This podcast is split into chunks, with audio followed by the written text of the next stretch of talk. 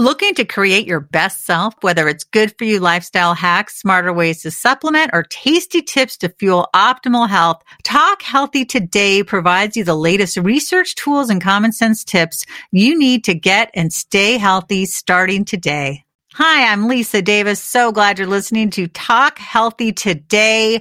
I am absolutely in love with doing this podcast. I would be thrilled if you rated, reviewed, and subscribed to the podcast. Now, on to the show. Hi, I'm Lisa Davis. So glad you're listening to Talk Healthy today.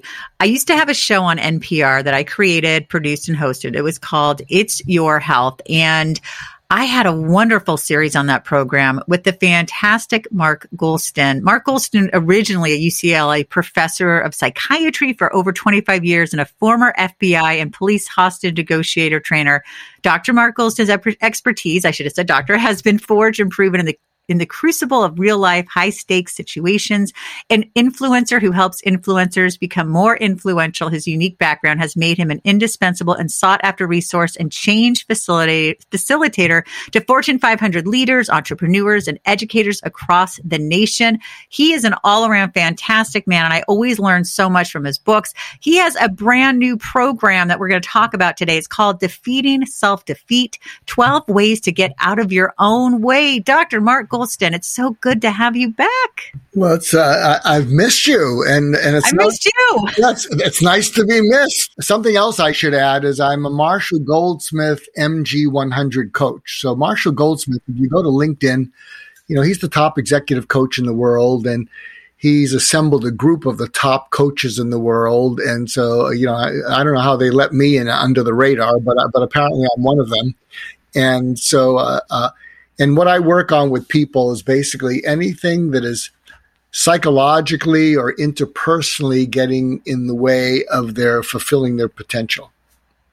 Yeah, see, that is so important. You know, I, I, was telling Dr. Goulston before the show that, yeah, we talk about nutrition, we talk about fitness, and those things are so important. But you can have all the muscles you want, eat all the kale you want, but if mentally you're not feeling good, if you're not feeling fulfilled, if you're doing things that are self defeating, to me, it's really about the inside and the outside. So let's get this together. So let's talk about this new program. It's with something called Himalaya. It's defeating self defeat, 12 ways to get out of your own way. And I love in the trailer, you talk about the fact that a lot of people make hasty decisions and that gets us into trouble. Well, we also talk about that one of the things that's gone away, it's kind of a unicorn because it's gone away, is the ability to pause before we react. People just don't pause anymore. They just react. And uh, when we talk about the course, and, and if you go to Himalaya.com, and I have trouble spelling it, but it's H I M A L A Y A, Himalaya.com forward slash defeat. And if you put in the promo code defeat, I think all, all uh, capital letters, D E F E A T, you can hear the course for free, I think for 14 days. And one of the reasons, and a little bit of a backstory, uh, I've written or co authored nine books. My first book was called Get Out of Your Own Way. And that was 25 years ago. And two weeks ago, without any marketing, two weeks ago, it made it onto the top 10 bestseller list of the Wall Street Journal. Oh my gosh, that's fantastic. It's a great book. I'm not surprised, but still for a book that's 25 years old, what what do you think it was? Well, I think well, I think what happened is all of my books uh, have really become popular through word of mouth. I've never had a book tour ever for nine books and uh, very little advertising. I think people discover the books and then they uh, they share them with other people. Also, get out of your own way. Uh, I have six books uh, that are translated into Russia Russian, and they're all bestsellers. And they their last their last book of mine that they did was my first book, Get Out of Your Own Way. And but uh, one of the ways I talk about it is one of the things I say to people is, do you know the difference between a calamity and a tragedy? A calamity you can't avoid. You get prepared, but it's a flood, it's a tsunami, it's uh, a, fi- a, big fire, it's COVID. Uh, and it just hits us, and it's kind of a tragedy. It's, it's, it's a calamity, but a tragedy is a tragedy because it feels like it could have been preventable. And one of the greatest tragedies in life is getting to the end of your life and you look back and you say, could have been a lot better, you know, and, and it could have been a lot better because what happened is what you could have avoided, you failed to prevent because you got in your own way. And I want to go back to, you mentioned something, diet, exercise.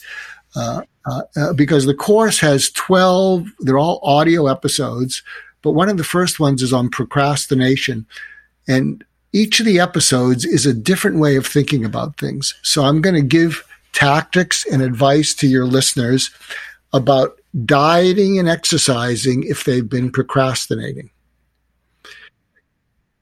So in that episode, what we talk about is that we procrastinate not because we're disorganized or lazy. We procrastinate because we're lonely.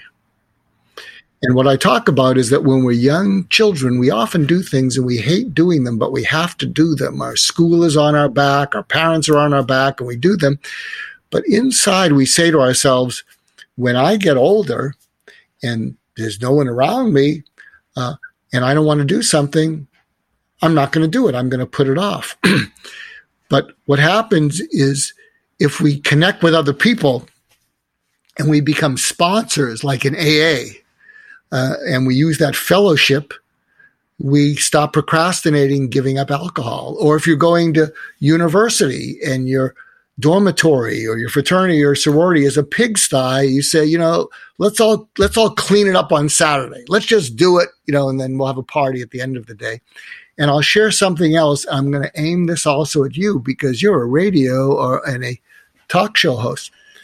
So years ago, when the book came out, I was on a call with this delightful young woman, and I'm talking about this, and she's listening to me the way you're listening to me, good listening. And I said, and I said, Natalie, what are you procrastinating on? She said, I'm procrastinating on writing a book. Everyone says I should write a book. I've had a lot of life experiences. I said, How long have you been uh, procrastinating? She said, Oh, about a year and a half. I said, We're going to fix that. She said, Oh, really? I said, if you were to write a book, what time in the day would be the best time for you to, to be writing? She said, well, 7 a.m. 7 a.m. maybe for half an hour. I said, well, here's the deal.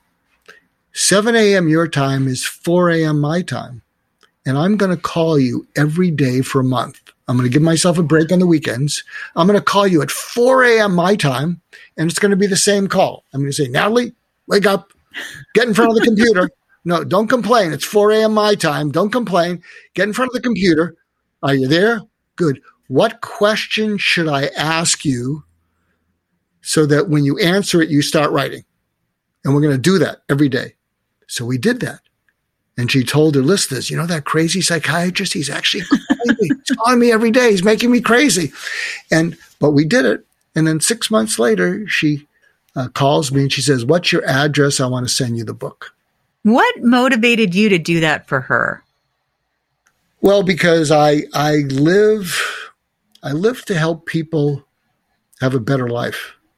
Uh, it's it's what I was born to do. And You know, and we've talked about it. I do a lot of work on suicide prevention, and I pivoted that. And, and on a later program, when we formally announce it, uh, and my partner and I, we've developed a program for parents to how do you raise your willful child to not be an angry, defiant, and destructive teenager.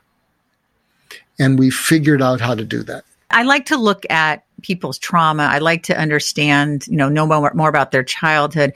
Do you find that certain types of people, depending on how they were raised, depending on their trauma and their experiences, engage more in self-defeating behaviors than other people? Are there certain patterns if your parents were alcoholics or if you were neglected or or is it just sort of across the board people can engage in these self-defeating behaviors? Well, I think anyone can engage, but boy, you hit the nail on the head because something that's happened since you and I were last in touch is I've become a grandparent of oh, three. congratulations. Thank you. And I have a two and a half year old, an eight month old, and an eight week old, and they're all local. I get to see them every day. And what I'm realizing is how non present I was with my children when they were growing up. I'd be present with my patients, you know, I give them my undivided attention. But with my kids, I just wanted to check the boxes, make sure we fed them, got them off to school, got them doing their homework. And then, and then I'd be off. In fact, my kids' nickname for me, who are now grown and have given me these wondrous grandchildren, my kids' nickname for me uh, when they were young was "Hi kids, bye kids, love you kids," and we laugh, but it is not funny, Lisa. If if that's your nickname, no, it's not. Bye kids, love you kids. You're not present. But what? And but but to your point, what I'm doing with my grandchildren, and occasionally my daughters will say, "Are you going to do the googly eye thing with my kid?" Because what I'm doing is uh, when I see my grandchildren especially the uh, well now it's happening with all of them is I have a way of looking into people's eyes. Like I can look into your eyes and hold your eyes, uh, which I use to actually save lives when I was working with suicidal patients. I'd find a way to grab onto their eyes. And what I would say with my eyes is, I'm not letting go when you're going to walk out of this. And they could feel it. So I'm doing that with my grandchildren. They can't speak, but I can hold on to their eyes. But what, but to your point, what I'm noticing is that when children are in the womb, their wish is mom's command. Oh, you know, you need a little uh, food, here it comes. You need a little warmth, here it comes. Uh, you need a little rest, here it comes. But then when you're plopped out into the world, you know, your parents do a good job, loving parents do a good job, but you can't always read their mind. And what happens is when you experience pain or fear because the pain is too much, you cry, you scream. And uh, a lot of the time, uh, parents will get it right and they'll feed you, they'll change you, they'll put you down for your nap. But what I'm seeing is there's a gap. It's not the same as being in the womb. And so as a grandparent, when I go visit my grandchildren, uh, I'll look into their eyes and they're not, I'm imagining they're saying to me that if they're having a rough time, am I going to get through this, grandpa? Yeah, yeah. Uh, uh, was it good that I was born? Oh, yeah. Uh, am I going to have a good life? Yeah. Uh, am I going to have a good job? We'll work on that. but I'm looking into their eyes, imagining that they're reaching out for something to enable them to tolerate whatever they're feeling. And I can see that when they reach out and and infants and young children aren't getting that, they resort to things that make them feel better for the moment. And all self defeating behaviors make you feel better for the moment. For instance, uh, uh, one of my problems is, and, and I need to get better at it since I wrote a book called Just Listen, is sometimes I can talk too much. You can't shut me up. And for a guy who wrote a book on listening, I need to do a better job. In fact, one of my friends, Marty Nemko, he was an NPR host, he taught me the traffic light rule. So here's a here's a tactic I'm going to lay on you and your listeners to know if you're talking too much. When you're having a conversation and you're not a guest on a talk show where I can go on and on and I get away with it, but if you're in a conversation with someone, you're not a guest on a talk show, and if they haven't invited you to go into a monologue, you they're not really wanting one. And the traffic light rule is when you're with another person and you're speaking with them, you have 20 seconds before the green light turns to yellow. And at yellow, they're getting a little nervous. And then you get another 20 seconds before the yellow light turns to red. And at 40 seconds, especially in this impatient world, you've worn out your welcome. Here's the problem. Initially, in those first 20 seconds, you know, you're giving them information. It's a dialogue. But the next 20 seconds, if you pardon the, uh, the, the, the image, you're having a high colonic. I mean, this feels great. I'm getting stuff off my chest. Nobody listens to me at home. This person is listening to me. And the point is, you don't even know that they're not listening to you. You don't even notice they're looking at their watch in front of you, that they're restless because you're just feeling all this relief. And the problem is, those 40 seconds feel like two seconds. And the disconnect is, oh, I'm feeling so good. They must be enjoying it. Not I have violated that already 50 times since I've been on your show. you give out such good information. I'm not going to interrupt. Uh, you know, it's funny. I mean, I sucked a pacifier till I was six. And it's because I, I'm, you know, my parents would joke that, you know, that I, that I would just sit happily for hours and hours in this chair that rocked back and forth when I was a baby sucking my pacifier. And I'm thinking, I don't think I was that happy because when I grew up, I had like sex and love addiction issues and because they were good people, but they weren't great parents. And it took me a long time to therapy and working through my issues and, and thank goodness I have. I mean, there's still residual attention things. And, but at any rate, it, it, it does. I feel like when you have, and there's a certain way you're raised, you are more likely to do those self defeating behaviors. Yeah, absolutely. Because you're, you're reaching out for, for relief. Um, I, you know, when I find great information uh, and it's other people's information, I need to share it with people. So if you're listening to this, you need to check out the new book, the New York Times bestseller by Oprah Winfrey and Dr. Bruce Perry called "What Happened to You." And I'll oh, you, I've heard about oh, that. Oh, I'll tell you a little bit about it because some years ago, several years ago, Oprah Winfrey did a story on trauma informed care, and it was at a center that was run by Dr. Bruce Perry. And in 60 Minutes Overtime, the reporter asked Oprah about the story, and Oprah said, It was the most life changing story of any story I've done in my career. That's a lot for Oprah to say. And the reporter asked her, Well, what do you mean? And she said, What trauma informed care means is that when children are acting out because of the neglect or the, the abuse, it's because trauma before was so painful. The acting out is a way to relieve the pain or get even with someone. And so, what uh, Oprah was admitting to the reporter is, and that's the name of the book, is instead of looking at people who are acting out and scolding them and saying, Why'd you do that? Uh, uh, and then they escalate and get defensive. If you can realize that something happened to you or something happened to them recently or uh, uh, or a long time ago. And if you can just believe that, that most people way down deep are basically good, but everybody's capable of acting out, when you pause and say, What happened to you that you're acting this way? And I'll share something that I learned from a rabbi friend, which is so eloquent. It's, I think it'll blow you away.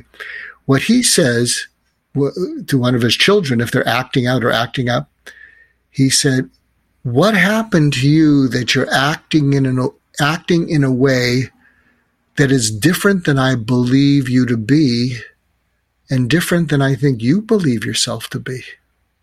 Ooh. Wow. That's powerful. I'm going to steal that. Oh, it's steal- use that with my daughter. Yeah, because because often your child knows they did something wrong, but rather than and, and they're worried.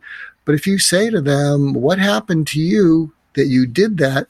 which is not who I believe you to be, and I don't think it's who you to who you believe yourself to be, then they get to talk about, well, I was so angry, I was so upset, or I was so hungry, I, I did such and such. You know, and then you can and then that's a whole different kind of conversation than you normally would have. So let's jump in to this program. Again, defeating self defeat 12 ways to get out of your own way. You talked about the procrastination, I love that. What if you're not lazy, you're lonely? And then you, the, the second thing is taking things too personally.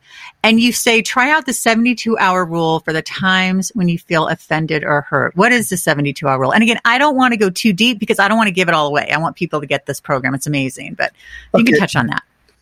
so, what does it mean when we take things too personally? When something happens and it's not meant personally, but we feel it personally, and when we take it personally, we tend to react. We tend to react in a destructive way. We either uh, we we get even with the other person by uh, getting angry at them, or I'll show you. I'm going off my diet. and I'm going to eat a whole pizza and then and then some. And so so the again the uh, the insights and uh, uh, advice that we give in each of the chapters is, I think, stuff that people wouldn't think of, and so hopefully they'll use it. So for for, for procrastinating, you know, uh, make sure you reach out to other people uh, to do something and you won't procrastinate. In terms of taking things too personally, what I talked about was pro- possibly it's in the top three pieces of uh, insight that I learned being a psychiatrist. When I was training to be a psychiatrist and we would work in the emergency rooms, we would put people on a 72 hour hold. And what that means is we could put them somewhere to protect them from hurting themselves or somewhere else. And in those days, uh, and in these days, we'd medicate them. But if you give someone 72 hours, even without medication, most people are going to calm down. Uh, and and if you protect them from hurting others or themselves, you might be able to save a life or someone else's life. So what the 72 hour hold exercise is, is when, whenever I'm upset by something, and I tend to get upset with myself more than with other people, just my makeup. But I say to myself, Mark, put yourself on a 72 hour hold. And what that means is don't do anything for 72 hours to make it worse. And it's interesting when I've given presentations to people, uh, I will often ask people, how many of you have had a breakthrough in your life? Nearly, you know, the audiences I speak to, that's pretty common. So nearly everybody raises their hands. And I say, how many of you had a breakdown prior to the breakthrough? And usually uh, at least three quarters of the audience keep their hands raised. And the breakdown is usually not something that was invited, enjoyed. Sometimes it was it was quite scary. Uh, and here's the deal: whenever we have the breakdown, we are tempted to engage in a self-defeating behavior to get immediate relief. And the problem is if we engage in that self-defeating behavior by yelling at people or overeating or binge eating, what happens is we feel guilty or uh, and our conscience bothers us or and we may have to apologize to someone else or if no one catches us but we binge eat we have to deal with our shame. We feel ashamed and embarrassed. And here's the problem is when you do something to make a situation worse in the first 72 hours you're so busy either apologizing to others or dealing with your own sense of embarrassment that you can miss the breakthrough. Doesn't that make sense? Absolutely. So that's the takeaway. So uh, uh, when, whenever you're upset, say to yourself, don't do anything uh, to make it worse for 72 hours. And while I'm on that, something else that I, that I'm a big proponent of, positive statements, positive affirmations, positive anything saying to myself have never worked. Uh, and I'm and I'm envious of people who can wake up and say, "I'm a great person." But what does work is I have something called the Dead Mentors Society. I've had eight mentors, they've all died. And whenever I mess up and I'm about to beat up on myself, I call upon one of my dead mentors. And my last mentor was Larry King. I had breakfast with him every day for two oh, years before yeah. COVID. And I was part of this quirky breakfast club group.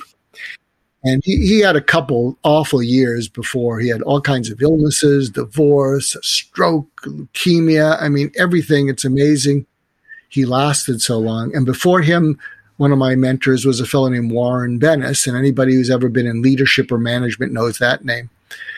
But uh, if you have a mentor or a parent or a teacher or a coach, here's what I'd suggest you do. And this is how I use what I call the Dead Mentor Society. So when I goof up, one of the, so this I use in addition to the 72 hour hold, I will call upon one of my dead mentors and imagine them talking me through it. So I've been doing a lot of guest podcasts for some reason or other. People seem to want me on. And recently it's been kind of fun because after the podcast, I'll call up Larry King and in his Brooklyn voice, he says, Mark, Mark, I'm not even cold yet. Come on, what's going on? I say, Larry, I did it again. What'd you do? Oh, I was on a podcast. I started a story. I didn't finish the story. I said, here's the five things you need to remember. I, I mentioned three. I mean, you know, when am I going to learn how to do this? He said, Mark, Mark, what'd the host think? Well, she wants me back again soon. Mark, Mark, do me a favor. I'm, you know, I'm not even cold yet. You know, let me go back to RIP and put a sock in it already, will you? And then what, what's interesting is I can call upon these people and just remembering how much they liked me, believed in me, I would even say loved me, and then missing them, just feeling that makes makes the pain go away. It's so nice to have that. How did you two meet? Oh, so this is another good story. So a friend of mine named Jeff Evans was the uh, the manager of a Nespresso store. So there was an espresso store in Beverly Hills, and I had met him on a couple occasions, and he said, "Mark, uh, you know, I have breakfast with Larry King. I'm part of this group, and you know, why don't you come over? You'll be my guest." And so I go over there, and we're at uh, a, a, delicatessen, the uh, uh, Nate 'n Al's, very famous delicatessen in Beverly Hills. And there's probably six at the table, and I'm diagonally furthest away from him, and and and he's a great listener. Uh, very curious, the most curious person you've ever met in your life. Uh, and that's what made him a great interviewer. And so he's engaged in a conversation with another of the uh, people across from him who's very animated and, and, and just really passionate and enjoyable. Uh, and and I'm watching Larry, and, and I get introduced by Jeff, and you know he's polite, but you know I'm just sort of a guest. And I look at him uh, as we're leaving, and I say, Larry, uh, you're very curious. How long have you been curious? And I get his attention. And he says, I've been curious all my life. And I said, What do you mean? He said, When I was a child, you know, while other people wanted a you know ice cream bar, I was curious. How do you make ice cream? I've just been curious. And so, uh, so this is how you make a great first impression. I said, Larry, uh, recently on uh, one of the uh, talk shows, uh, there was a Sully Sullenberger, who was the fellow who landed the plane on the Hudson, I think, uh, to save everybody. He was being asked about President Trump. And I'm not getting into politics here, I'm just telling a story. And so, uh, and he used the word in describing President Trump uh, Sully said, I find him to be incurious because I'm not sure how much he's able to learn. And so I brought that up. And so Larry's sort of looking at me. And I said, Larry, here's the idea. You have Sully Sullenberger on your show, and you print up a cap, and you got to pick another color, and it says, instead of MAGA, it's MACA, and it stands for Make America Curious Again. And you put it on your hat, head, uh, and you put it on Sully's head, and you say, Sully, want to go do this? I said, he'd be on it in a heartbeat. So the person who's speaking to Larry looks at Larry, and Larry sort of tilts his head, and and he looks at me and he looks at Larry and he says, Do you know how effing brilliant that idea was? And then Larry pauses and he looks at me and he says, You can come to breakfast every day. that is brilliant. You know, one of the things that I would do when I was a kid is number four, quitting too soon. Oh my gosh. My mom's like, why don't you try piano? And I tried that. I quit that tap dancing. I love the sound of the tap shoes, but somehow I don't know why I quit that. I think I quit ballet after two lessons. I quit tennis. And my mother always said, You're going to be sorry when you're older. What's going on there for people who quit too soon? Well, I think what happens is they start to f- first of all, they don't like losing. They don't like failing. They don't like making mistakes. They feel embarrassed. And part of it is because, you know, when you're, when you're moving forward with something, you gather momentum. And, and if you're fortunate, you can get in a state of flow. And what a state of flow means, and I'll just throw a little neuroscience here, is that when you're going for a goal and things are moving along, your goal is like your your true north on a compass, and what's aligned with it is what you're thinking, what you're feeling, and what you're doing. It's all lined up and it's heading for that goal. And then if that goal gets ripped away because you fail, it's almost like that goal was a bracelet holding your thinking, your feelings, and your actions together. And when it gets ripped away, you go into free fall. So can you see that? You know, as as as as successful as you thought you were going to be, is as much of a failure uh, as you turned out to be. And I'll share an anecdote. Uh, I'm not sure if this is in that episode. It might be, but uh, but this is but this is uh, how to deal with failure, which can make you want to quit. Year, years ago, a good friend of mine was the CEO of Advanced Medical Optics, which makes the uh, ophthalmic solution Blink. You know, it's a, a lubricant, and Blink was their top product. And uh, an announcement was made that it was hurting corneas. And my good friend and CEO, Jim Mazzo, pulled the product off out of stores immediately. It was their top product. He didn't check with the board. He didn't check with anyone. He just did it. And I called Jim to tell him how proud I was to know him.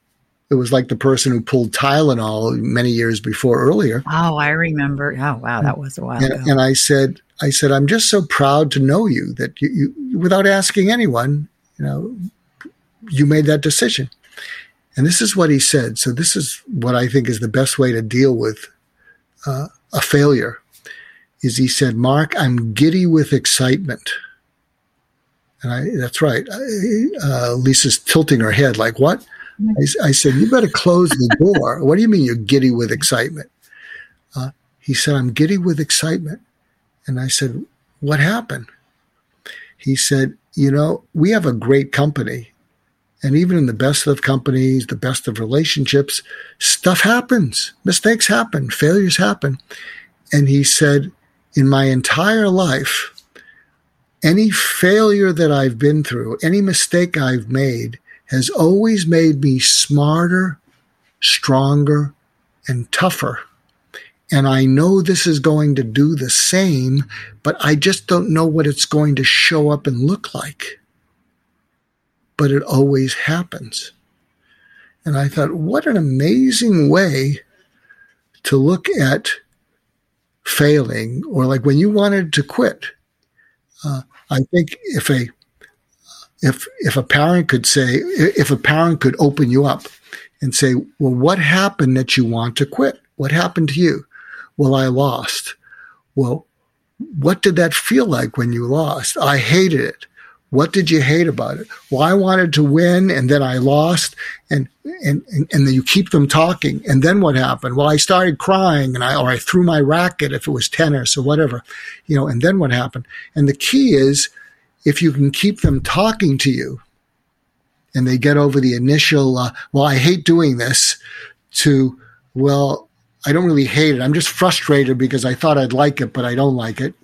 But if you can keep them talking, and if you're fortunate, you say, you know, I don't think you just hated it and you're frustrated.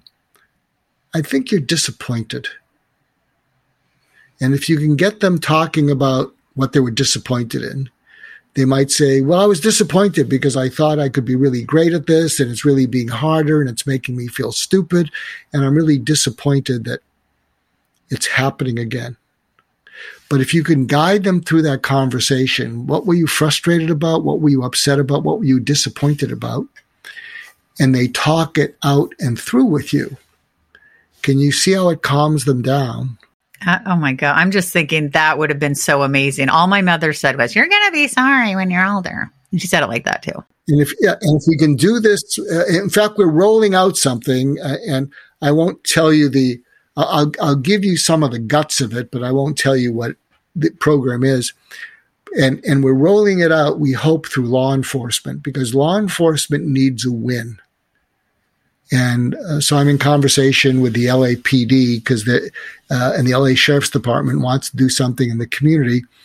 So uh, my partner and I have developed a program to uh, to uh, raise willful children to not become angry, defiant, and destructive teens. So there's a need for that, and we'll just tell you what it is, and and but we'll be rolling it out in all kinds of ways.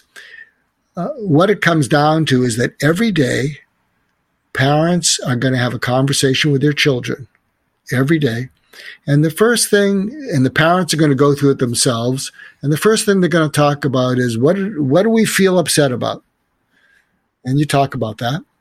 And then the most important thing is you talk about, you know, kind of your impulse. And you say, and what did it make you want to do? Well, I felt like quitting. I felt like uh, I felt like uh, quitting my, you know, my sports lessons. I feel like I felt like quitting my uh, report that I'm writing. Uh, so you felt like quitting. What did you do? Well, if it's a parent talking, well, I went around, I took a walk around the block and then went back into my company before I yelled at someone. And how did that work out? Well, that was much better than if I'd done something really stupid. And so the idea is that parents need to model not reacting and self restraint to their kids because there's a saying that James Baldwin came up with. He, and he said, Children rarely listen to their elders, but they never fail to grow up to be like them. Children watch how we model things. And so if you do this every day, and what we're finding with marriages is that it's having a lot of benefit because after parents do this, and we tell the parents when you're bringing up something, don't bring up something that scares your children. Don't say, Oh, I'm feeling upset because I lost my job and we're going to have to go live on the street. You know, don't scare your children.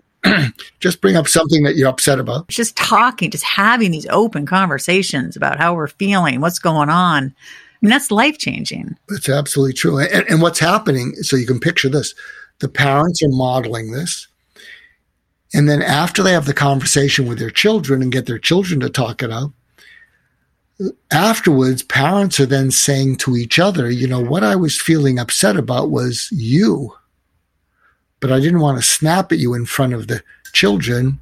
And in fact, I don't want to snap at you because it just makes it worse. And what I'm doing instead is having this conversation, which is better. I just want to read the category so people know how much they're getting with this. Again, it's it's so good. It is defeating self-defeat 12 ways to get out of your own way. So there's procrastination, taking things too personally, not learning from your mistakes, quitting too soon, trying to change others, holding on to a grudge, thinking I'm sorry is enough, talking too much, feeling sorry for yourself, making bad situations worse, taking and not taking no for an answer, letting fear run your life. Since we just have a little bit of time left, I'd love for you to choose one or two that you'd like to just give us a little more information on. I, mean, I think they're all fantastic and there's so much in this program. I really urge everyone to go and get it. Trying to change others. Um, I'm, it's funny. I'm glad you said that because that's, oh my gosh, that's so huge for so many people. So I actually talk about a very personal story. Uh, and a personal story was, I think in 1994, 95, uh, my dad uh, had Alzheimer's and uh, terrible disease. You know, it takes away people's dignity. It's, we all do the best we can. And my mother called me and they were living in Florida and she said, you got to come over because he's driving himself crazy, driving me crazy because he used to have a photographic memory and he just spent all day trying to remember everything he forgot. All he did. So I go there and uh, and I'm there for three or four days. I'm trying to convince him, let's go for a walk. Let's uh, let's go outside. And and on the day uh, I was going to leave, he looked at me and he said, Do me a favor, don't visit again so soon. Just get off my back, both of you. So the mission had failed. And I remember I was sitting out on a porch and he was just staring out. There was a golf course in the distance. And I was actually looking at the galleys of my book. So it must have been 1994. And in my book, Get Out of Your Own Way, uh, uh, there are 40 chapters of self defeating behaviors, and each of the chapter has a usable insight for you to think about. And I was looking at the chapter called Trying to Change Others. And the usable insight is something like don't try to change others, accept them as they are and hope they change instead of not accepting them at all until they change. So I look at the book and I think, why don't you practice what you preach? So I look at him. And what happens next to appreciate it, you have to realize that my, you know, my dad was from the old school, you know, grew up in the depression, didn't like the C word, the cancer word, and he had had cancer some years before. My mom told us, don't look, he's getting treatment for it. Don't tell him about it. He'll just dwell on it. And she was probably right.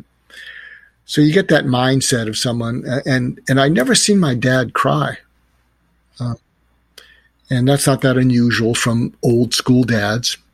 And so I let go of trying to change him, and I said, "How you doing, Dad?"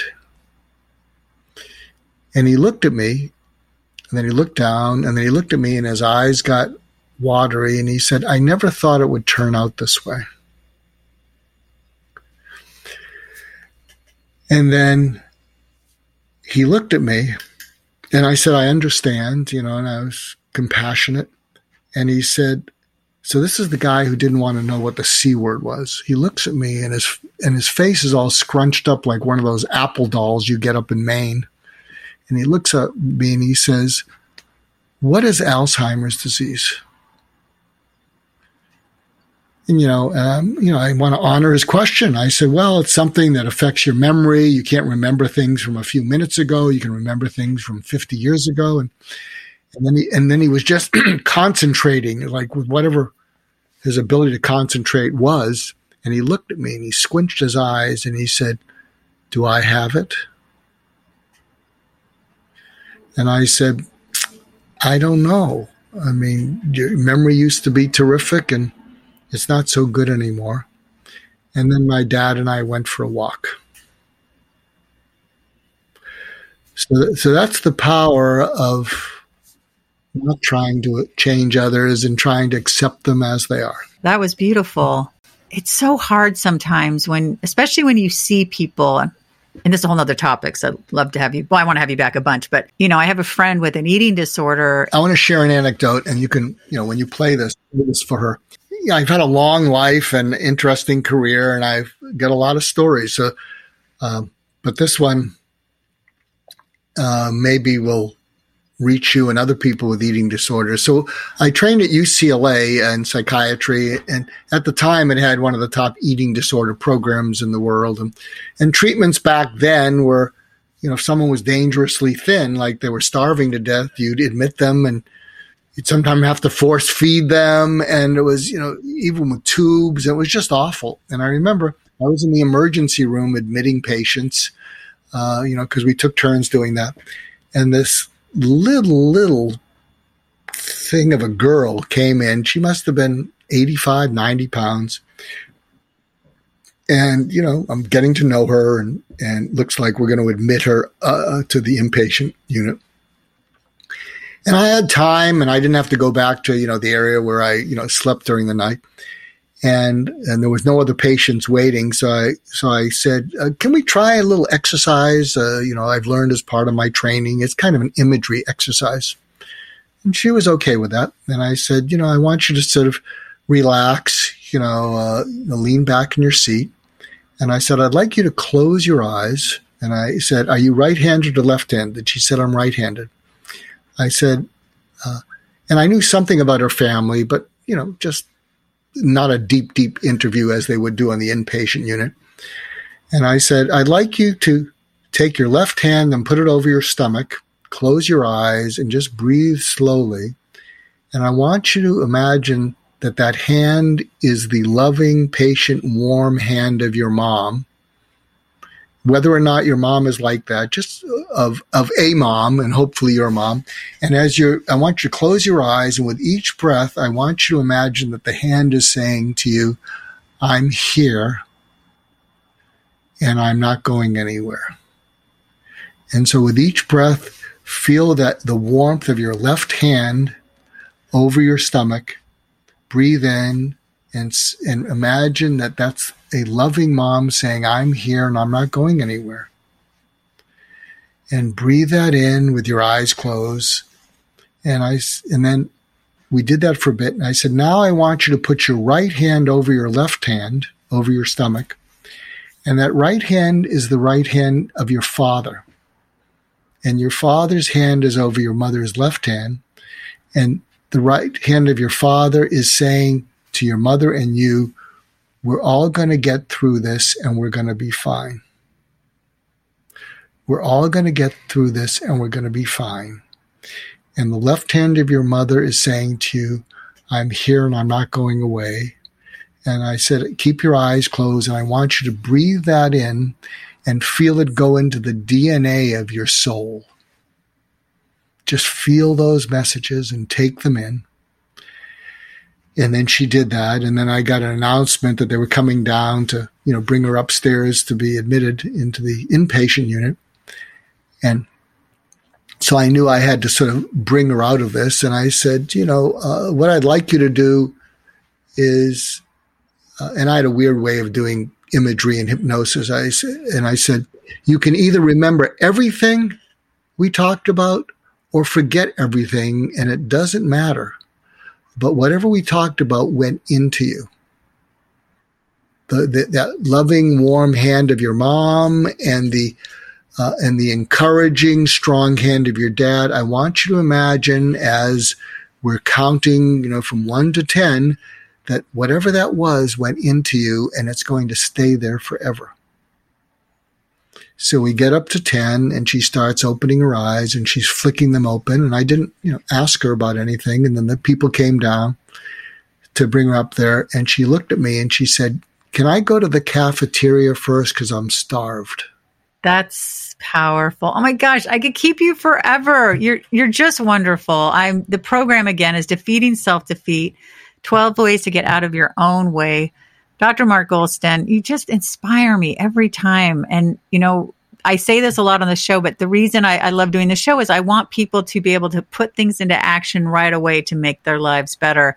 And you are just the epitome of that. I mean, you're just the wonderful guest. You're a wonderful man. And I'm just so moved. If you can tell us all the ways we can find you and this wonderful program. Well, the program, if you go to himalaya.com forward slash defeat, uh, and then uh, you can get a you can listen to all their courses, I believe, for 14 days for free, and then you can cancel. Uh, but there's a promo code, and it's defeat. Uh, it may be capital letters, but that'll allow you to hear all the 12 episodes. you can go to my website, which is markgoulston.com, M-A-R-K goulston.com. And when you go there, you'll see all kinds of uh, uh, articles, blogs that I write. Uh, I also have a podcast called My Wake Up Call, which is really exploding. Uh, and I, I have, I get about 12 requests a week to come on there. And I, I've had some amazing guests. I had this controversial psychologist, Jordan Peterson, on. It was wonderful. Uh, I've had I had Larry King on a couple times. I had Tom Steyer. He ran for president.